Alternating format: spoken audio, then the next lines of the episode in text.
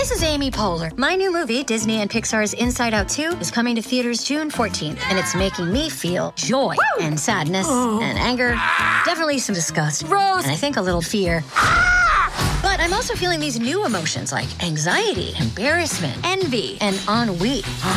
It's what you call the boredom. Okay, that one was weird. It's gonna be the feel everything movie of the summer. Disney and Pixar's Inside Out 2, rated PG. Parental guidance suggested. Only in theaters June 14th. Get tickets now. Another day is here, and you're ready for it. What to wear? Check. Breakfast, lunch, and dinner? Check.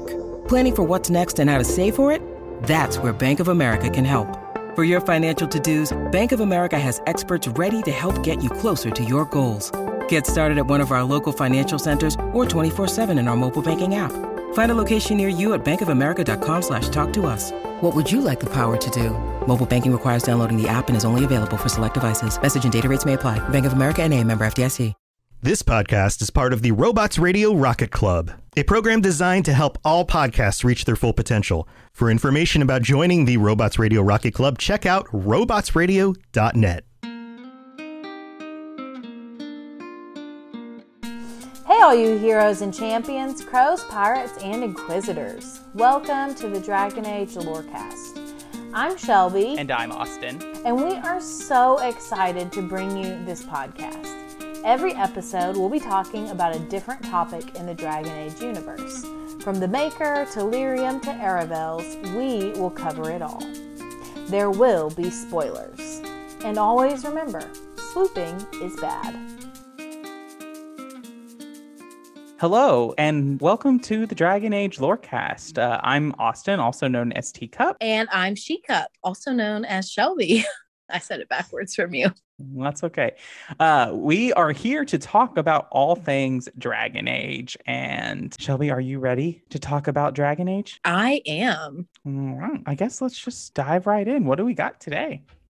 So we have another character deep dive. I feel like we've been doing one like every other week, but it all works itself out because we like didn't do one for four weeks in January and February. So today we're talking about Dorian. Dorian Pavus. All right, Dorian. Definitely uh not like a oh my gosh, everyone loves this character. Definitely a character that people tend to have strong opinions about. I mean, I've only met like one person who doesn't like Dorian, which we won't talk about that person.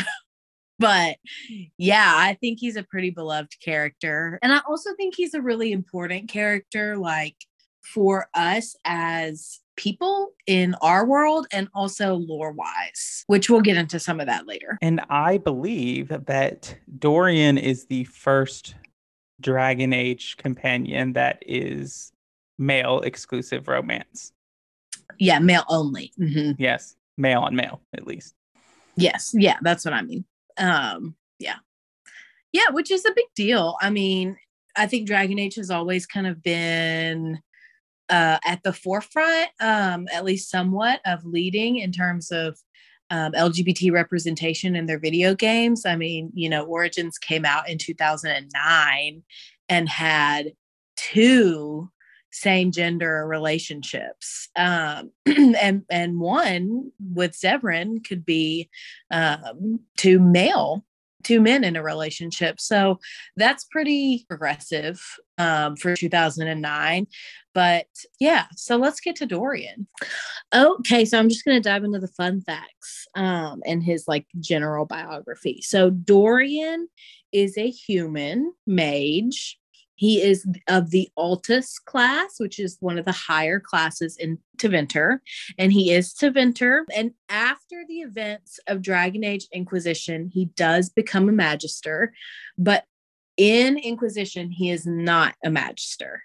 He is from a prominent family who has membership in the magisterium, but he himself at that time is not a magister. And he says that in game and actually says it pretty strongly worded like, I'm not a magister. Like, don't confuse me with Corypheus. Um, so he's also a companion in Inquisition, which any fan of Inquisition knows.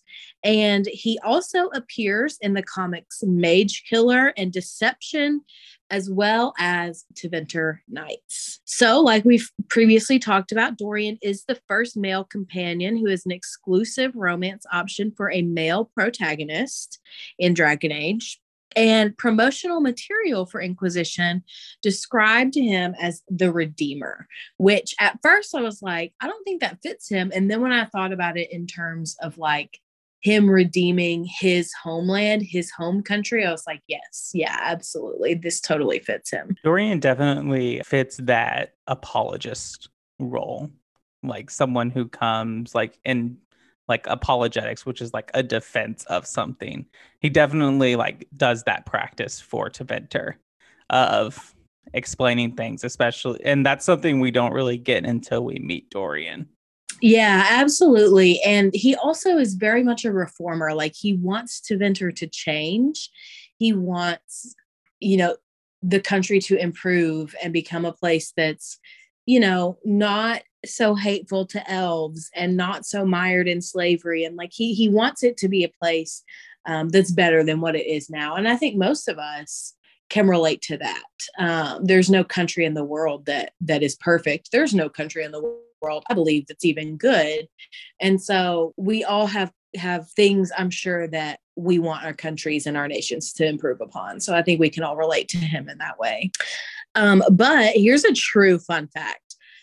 So the Pavus family and the Trevelyan family are distantly related, even though a uh, human male inquisitor can still romance Dorian. I mean, it happens in real life.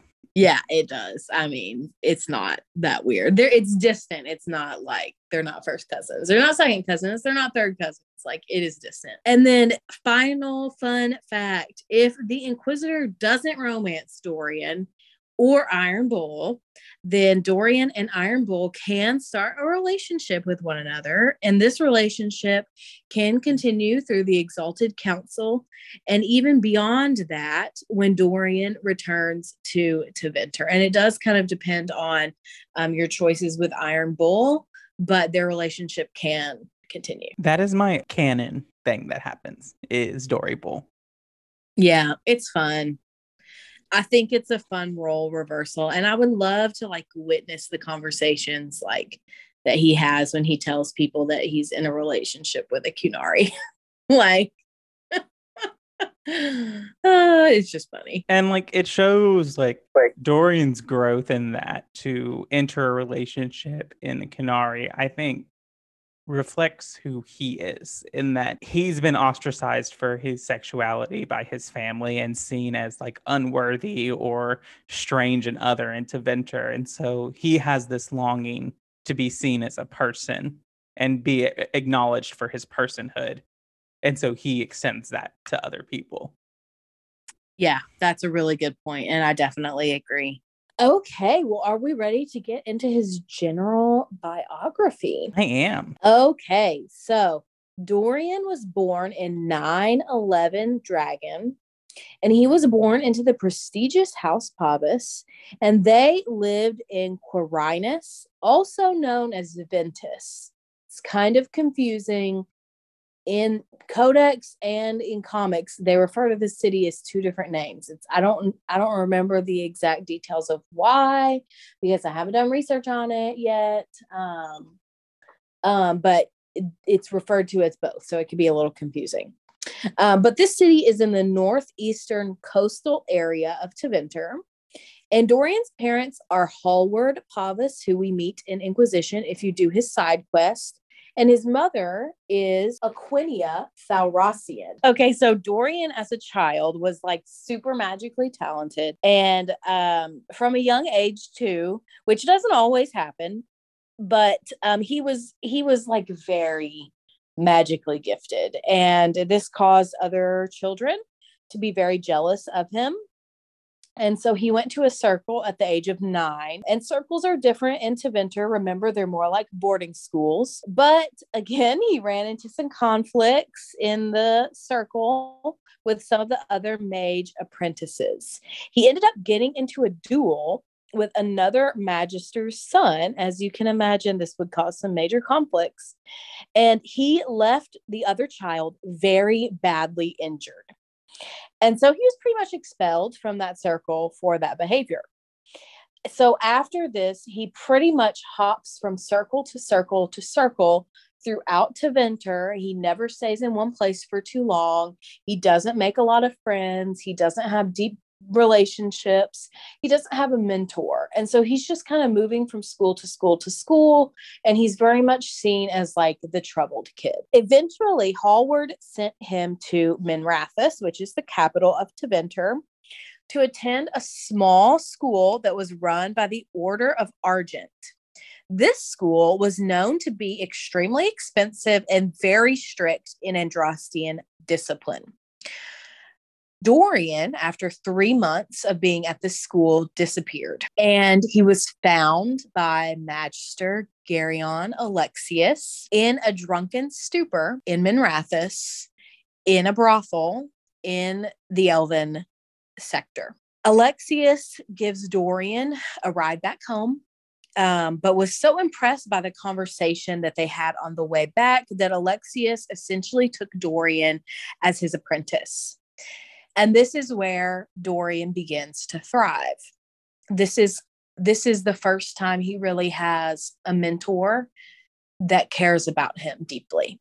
So Dorian stays as Alexius's apprentice for 4 years, at which point he finally became a fully fledged enchanter in the Minrathous circle.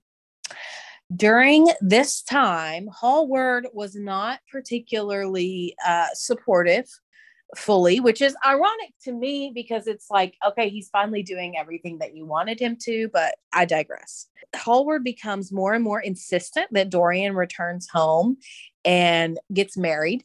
And that's that's what Hallward wants Dorian to do is get married, come home, be the good Tevinter child that he's supposed to be, right?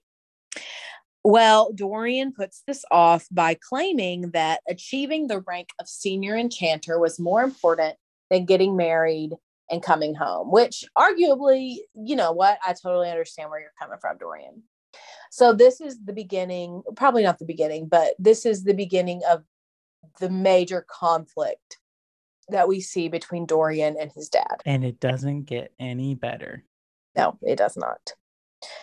So in 935 Dragon, Livia Areta who was Alexius's wife, was killed by Darkspawn, and Felix, his son, was with her, and he was infected with the Darkspawn taint. We meet Felix and we meet Alexius in Dragon Age Inquisition. Alexius is the main big bad of the mage quest, siding with the mages. And he's the one that's um, creating the time magic and he's doing all of it to basically uh, find a cure for his son um, to cure him of the dark taint, which happens here in this story. So we meet both of them um, in Inquisition, but this is an interesting backstory for them. Dorian spent two years trying to help Alexius find a cure for Felix. And um, they're they don't get anywhere. After a heated argument in 937, Dragon, Dorian left Alexius's estate and went back to a life of debauchery, um, engaging to such excess that the scandal of you know what he was doing led his family to abduct him from the home of a person named Lord Ulio Abrexis. Um, and, and Dorian was in the company of Lord Ulio's son and Hallward and uh, his his his house basically took Dorian out of there. I would imagine against his will. I have thoughts about Magister Alexius, but we could finish keep going. But I do have things I want to say about him. Okay, let me get through like two more points, and then um, we can we can talk about Alexius, we can talk about Hallward because I have thoughts about Hall. So after Dorian gets uh, taken out of the home of Lord Ulio, he was brought back to Qarinus slash Ventus by force, which is his hometown, and he's essentially kept as a prisoner. He eventually escaped into the countryside penniless, no money, and he vowed that he would never return. For two years, Dorian drifts around up until the events of Dragon Age Inquisition, which is when he joins the party. So Dorian has spent the past two years before he comes to the Inquisition, just wandering around, doing what he can to survive. He joins the Inquisition because he wants to reform Tevinter, not and show that not every Tevinter is a slave of Corypheus. That's his end goal in joining the Inquisition, and I think he stays for that reason, but also for deeper reasons that, you know, he finds that this fight is actually worth fighting for, and he finds people that he loves, and, you know, all these things. And then lastly, um, I wanted to say that Dorian would have had a really promising career in Tevinter if he had like kept his head down and done what Hallward wanted him to, you know, go back home and marry the girl and have uh, mage babies and and like live that life. Dorian would have been very successful. He would have had a very successful career. He he maybe even could have become the archon you know? Um but instead, he lives a different life. He lives a life of authenticity, and he even chooses to um, call out his homeland and call for reform and improvement, which it, which makes him a pariah, basically. Um, and he gets ostracized. And Dorian bears this ostracism with pride, I think, um, because he very much feels that Tevinter will only change if people like him make a difference and stand up for what they really believe in. Mm-hmm. And I think you see that in Dorian's character like even from the get go. Yeah. And I think that's not to say that Dorian's perfect or that he has everything figured out because he definitely doesn't. But you definitely, you definitely see that in him throughout the game. So I have thoughts about Magister Alexius. All right, let's hear them. So I think Magister Alexius is a really unique character for Dragon Age, especially in relation to Dorian, because if we look at the other mentor like figures in character backgrounds. They're not good people. Marjolaine is terrible and abusive.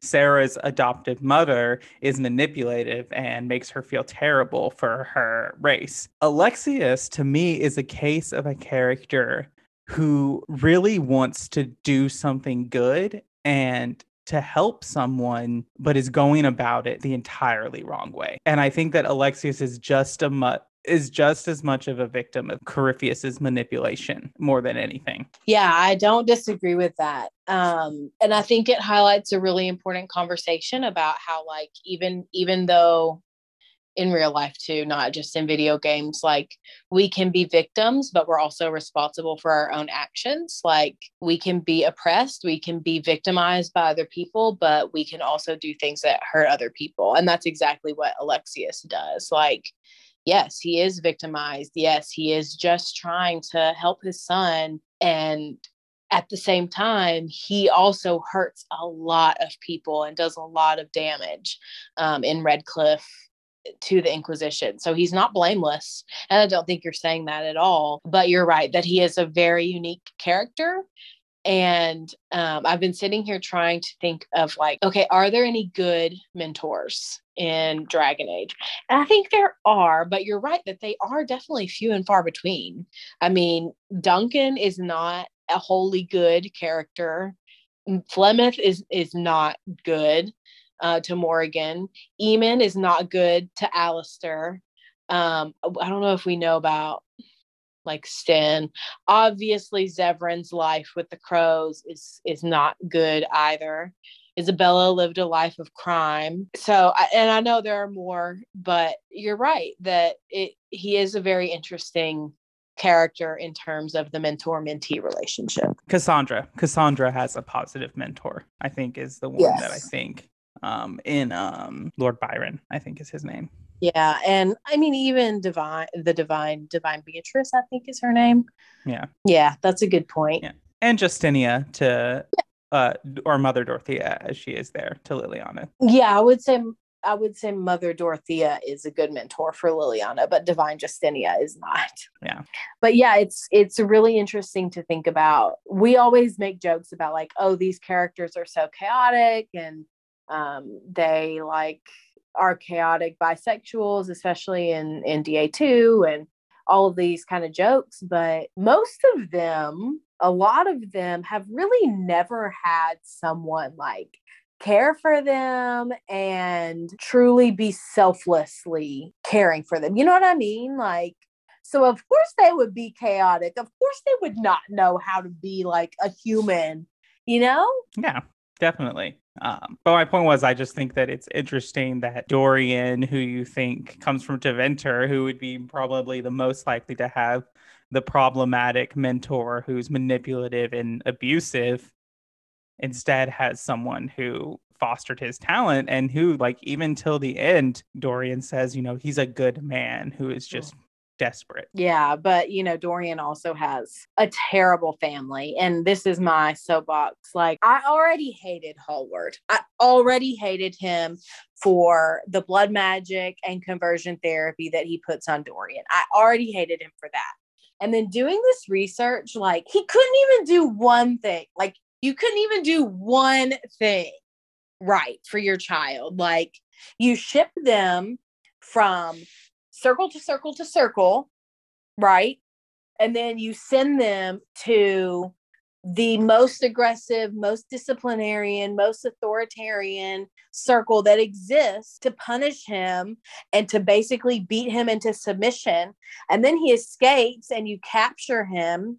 And then you do that again basically and it's just like where is the love for your child you know and it makes me really it makes me really mad and i think there are a lot of bad parents in dragon age flemeth as well up there with hallward but I really think Hallward takes the cake. He's terrible. I hate him. Yeah, and it's just like a thing. Uh, for Hallward, it's it's always about the legacy. It's always about perception. It's always about his own power and his family's name in Tevinter and in the Magisterium. And there are other problematic parents, but not like that. Not where there's so much disregard for your child. Yeah, I think Flemeth is the closest example that we have and even she, I do believe, cares about Morrigan. She is abusive and she is not a good parent, but I do think that deep down, she does care about Morrigan in her own way. And I, and you know, I do think Hallward does too, but I think that he is so concerned.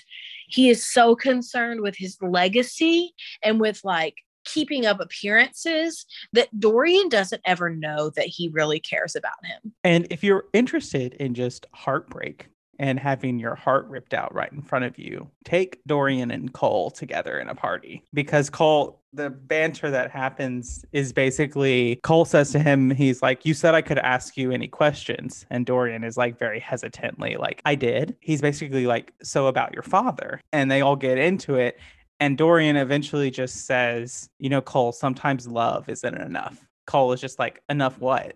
Which in his way of not understanding. And it's just a heartbreaking thing of like Dorian acknowledging the fact that he loves his father, but sometimes love isn't enough. And like Cole very much pushes him on like, how can you love him and be angry with him?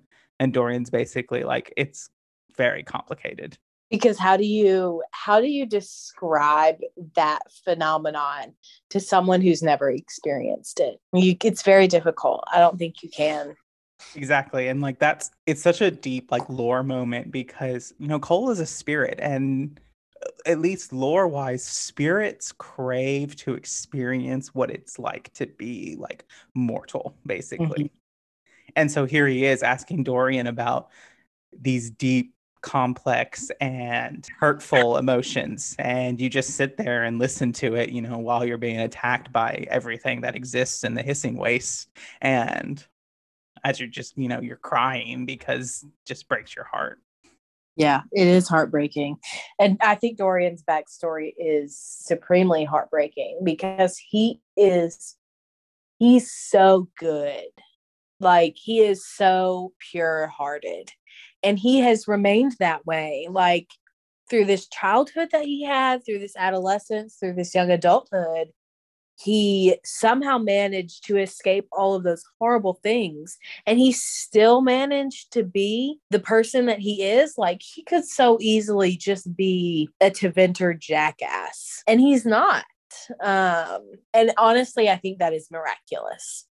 But his story is very heartbreaking. And i think you see that and i think this is one of the reasons that there is a kind of bridge point for sera and dorian to come to a terms of understanding because Dorian, if you ever as inquisitor do something that steps on or tramples someone who is like beneath your power or you're using your power to oppress someone you hold power over immediate disapproval from Dorian. Yes. Yes. Even if he's not there sometimes.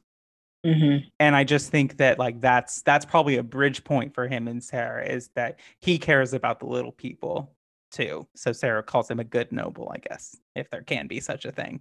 Does she do that in game or are you just saying that? That's my head canon. She might do that in good name, but I highly doubt it actually. Yeah. Okay, well, are you ready to move on to significant quotes and contributions? I am. All right. So Dorian is sent with the Chargers pretty often, and along with Krem, of course, and Tessa Forsythia and Marius, and they clear out the remaining Venatori, which is on brand. That definitely would be Dorian's job. Um, after Corypheus's defeat, Dorian becomes the official Tevinter ambassador to the Inquisition, which, if you play Trespasser, you'll know about. Also, during Trespasser, we learn that Hallward is dead, and we can assume that he's been assassinated. And Dorian is basically set to inherit his seat in the magisterium. Varric and several of the companions toast farewell. Um, and this is a big deal for him because he's basically, you know, it's number one, your father's legacy, your family's legacy, and like all of that. Um, those conversations about duty, of course, but also like he's he's signing up to go back to Tevinter permanently uh, when he's made all these relationships and these connections with the Inquisition and even a relationship. And he's also signing up for the possibility of assassination, especially knowing how outspoken he's been against Tevinter. Like, that is a very real possibility for Dorian. Or being allied with the Inquisition, which, you know, depending on the Inquisitor's choices, could be a very anti Tevinter organization. Yeah, absolutely. Absolutely. Um, and then as Magister Dorian, he and Magister Maevaris Tilani, who we've talked about before, and we love her and want her to be a companion in DA4. So um, Magister Dorian and Magister Maevaris found a group called the Lucerni. And this is a group that is dedicated to restoring and redeeming Tevinter. It is a political group and um, they do have a you know a significant amount of power because as far as we know they haven't been assassinated you can see some of their actions in Tevinter Nights. Um, but Dorian is often spoken of as a voice of resistance against corruption. So not just, you know, pushing back against slavery and all these other things, but also talking about corruption. And I think that corruption really does lie at the heart of um, the root of Tevinter's problems, at least in the modern day. Okay, so I also brought two quotes. I Are love you re- quotes. Yeah, are you ready for the first one? You betcha. So I think this one really sums up Dorian's character and like his motivations. And he says, If I truly believed my homeland was beyond all hope, I wouldn't miss it so much. I relate to that. Me too. I was about to be like, as a Southerner, I can relate. Like that tracks majorly. and then the second quote is Not everything from Tevinter is terrible. Some of us have fought for eons against this sort of madness. It is my duty to stand with you. Again, that is relatable. Yeah, I think so. And I think that it's just a Dorian very much views himself to stand as the anomaly, whether that's being, you know, standing for the right for his you know sexuality to be acknowledged and accepted into Tevinter, or to the outside to be like that Tevinter has the potential to be a force of good, to be something more than the world sees it as. Yeah, absolutely. So, where is Dorian now? Well, if Dorian is friends or in a romance with the Inquisitor, they communicate via a sending crystal.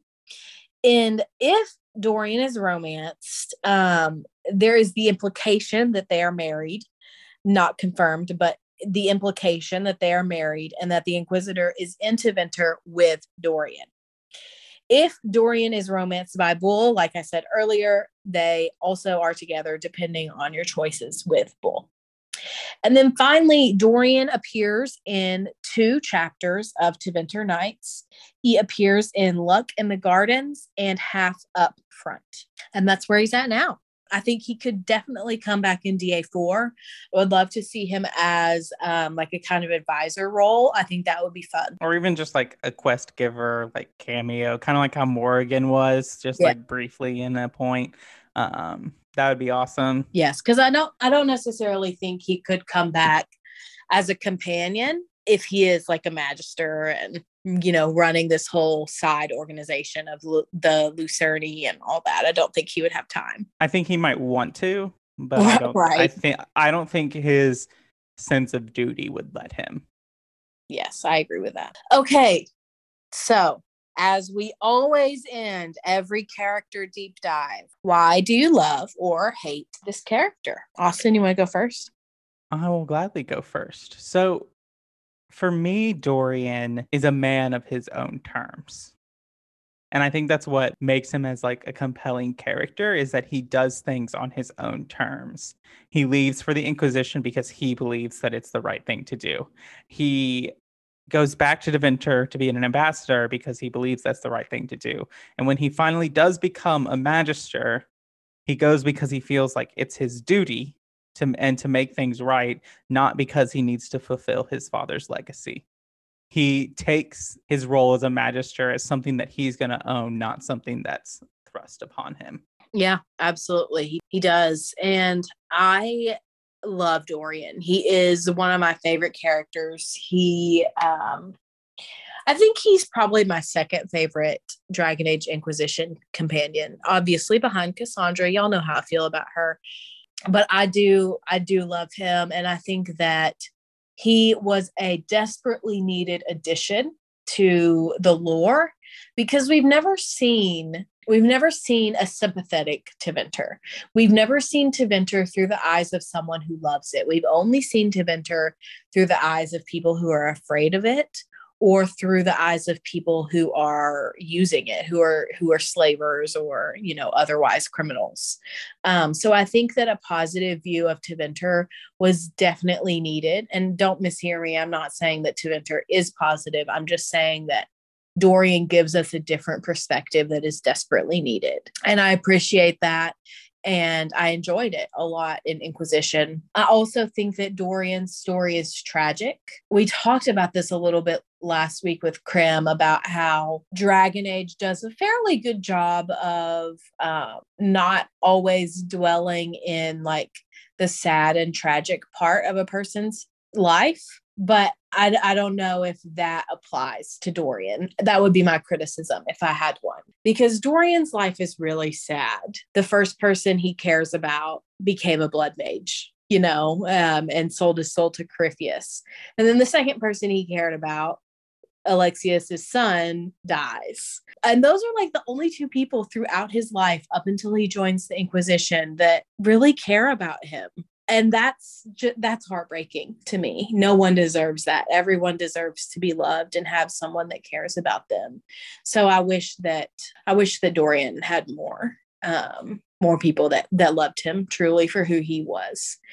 But you know hopefully thankfully he has that now and he's not a real person in real life so whatever but those are my thoughts about Dorian. I think another thing that attracts me to like Dorian and him as a character is that he's a character who can learn and grow, um, which is not always true of Dragon Age companions. And so I think that that's a good point about Dorian. I think that, you know, some of the criticism of Dorian is that he is kind of pro Tevinter and he does have some moments of like excusing slavery and blood magic to an extent. Um, but those are all points that he can grow and adapt for. In, and we can see that a little bit in game and that he never looks down on the elven companion Solas, or he doesn't look down on Solas because he's an elf. And he definitely looks down on Solas's fashion sense yes, or lack well, thereof.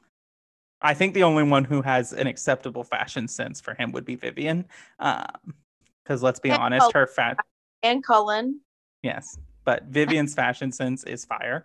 Um, but I think that's a really good point, and I think that like that kind of criticism, I kind of see Dorian in kind of a kinship with Miranda Lawson from Mass Effect, in that That's interesting. That's interesting. Say more. Because you can take both characters at their surface level and where they present themselves and write them off as like, oh, well, Dorian is just, you know, Tevinter sympathizer and he's just there and he loves blood magic and he's pro slavery. Okay, I'm just going to write him off. And you can do the same to Miranda. Oh, she's just a Cerberus uh, apologist. You know, she's there for the male gaze and sex appeal. But both characters have so much trauma at the hands of manipulative fathers. And both characters seek to take their life into their own hands for a sense of control. Go ahead. Keep going. Keep Yeah. going. And they take their control through what could be seen as problematic sources that they but in a way like Dorian's Dorian's allegiance to Tevinter offers him a freedom in a way the same way that Miranda's contributions to Cerberus offers her a freedom and escape from her father. That is such a good point. And when you first said that, I was like, you're crazy. What are you talking about? And I've literally been sitting here listening to you, like, yes, that is galaxy brain level analysis. Like, you are 100% correct. Like, and I have never thought about it that way, mainly because I don't like Miranda and I've never given her the time of day, to be fair. Um, but yeah, that's that's a great point, and I'm really glad you brought it up. So that's really Dorian. Um, I think that he is a great character. And if you haven't engaged in conversations with him, like I haven't done his romance, so that's on my list of things to do. But if you haven't en- at least engaged in conversations or done his quest or just talked to him about things, I highly recommend it. You'll get some great lore about the Imperial Chantry and Tevinter, and you'll just and sometimes he's just funny. Yeah, he is hilarious. And I think we skipped over this a little bit. I think the big critique that I have of Dorian is that he is he is somewhat um he he doesn't take Tevinter slavery as seriously as he should in Inquisition, which is frustrating. But also when you think about it, he's probably never seen the real effects of slavery. Like he's probably never seen what it's really like. So I'm sure he thinks, oh, yeah, there's bad slave owners and there's good slave owners which we have the benefit of knowing that's not true there is no good slave owner there's there's no good you know person who owns other people but for dorian he he probably doesn't have that perspective because why would he have ever seen the harmful realities of it he's a privileged child from Tevinter. He didn't run a household. You know, his father was still alive up through the end of Inquisition. So, um, but I think throughout Inquisition, he learns that he was wrong and that that's not true. Um, and then into Tevinter Nights, he, you know, obviously has uh, changed his mind um, and really rethought some of his previous views on slavery. So I think that's partly to do with the elves that he does encounter in the Inquisition. And, you know, he goes on missions with the Chargers. And so I'm sure he talks to Dalish. I'm sure he obviously talks to Sera and Solas and uh, your Elven Inquisitor if you are an elf. Also, the scandal that would be in Minrathous if Dorian returns with an elven man as his husband. Okay, okay. Do you think it's more scandalous if he ha- is in a relationship with a male Qunari Inquisitor or a male Elven Inquisitor? I think I'm gonna have to go with the Qunari because I'm sure that he would not be the first person, first Magister to enter into some type of relationship with an elf. Well, Well, okay. probably one like that, like his. Okay, but enter into a relationship. No. Enter into a marriage. Yes. Like there's a big difference between those two things, you know? Right. But I think that like the elf would just be kind of like scandalous and like would be something that like the other magisters at court basically like used to like make fun of him and like de- degrade him in whatever way. If he's married to a Qunari, his enemies are going to use that as a uh, grounds for treason. That's probably fair. Yeah, it and honestly that's probably why the lore says it's an implied marriage and not like a lore confirmed. Though if he's with the Iron Bull, I will I would pay to watch Magisters make a comment with Bull around. They would never. They would never. Well, um, do you have anything else about Dorian? No, I think I've said really all I can say about Dorian. Yeah, I think I have too. Um, safe to say we love Dorian. Yes, we do love Dorian. So before we go, we just want to remind you that we do have some changes to our Patreon. Um, we now have a little change to our tiers. Tier three, now, if you subscribe to tier three, you can come on the show once a month to talk about a topic that will be voted on in our Discord. Um, so if you join to the tier three patron tier, uh, you can come on to the show and we'll have a patron chat. Uh, you can find the patron link, the Patreon link in the episode description. Also, if you want to come hang out on our Discord, uh, the Cups podcasting and more, that link is also in the description. We have a lot of fun there talking. And with the talk of our patrons, I think it's time to read our patrons for the episode. So, Shelby, you want to go ahead and do that? Yes, I would love to. So, our five patrons right now are Lisa M, Genesis, Derek B, Fletcher M, and Zuba. Thank y'all so much for being our patrons. We're thankful for you. Yes, thank you so much. And if you would like to support us but can't necessarily support us financially, that is totally okay. Um, you can go into Spotify or Apple and leave us a five star review. If you leave us a five star review on Apple with some words, we will read it out on a future episode of the show. And yeah, you don't have to have an account. Uh, or you need to have an account. You don't have to listen on Apple or Spotify. As long as you have an account, you can go in and give us a rating or a review on Apple. It will say that you do have to like listen to like a minute of an episode before Spotify will let you rate something. Um, but you can still go in there and it really helps the show. Uh, another way to help is just tell people about us. Tell your friends if you have a friend who loves Dragon Age. All right. Well, thank you for listening. We'll see you next week on the Dragon Age Lorecast.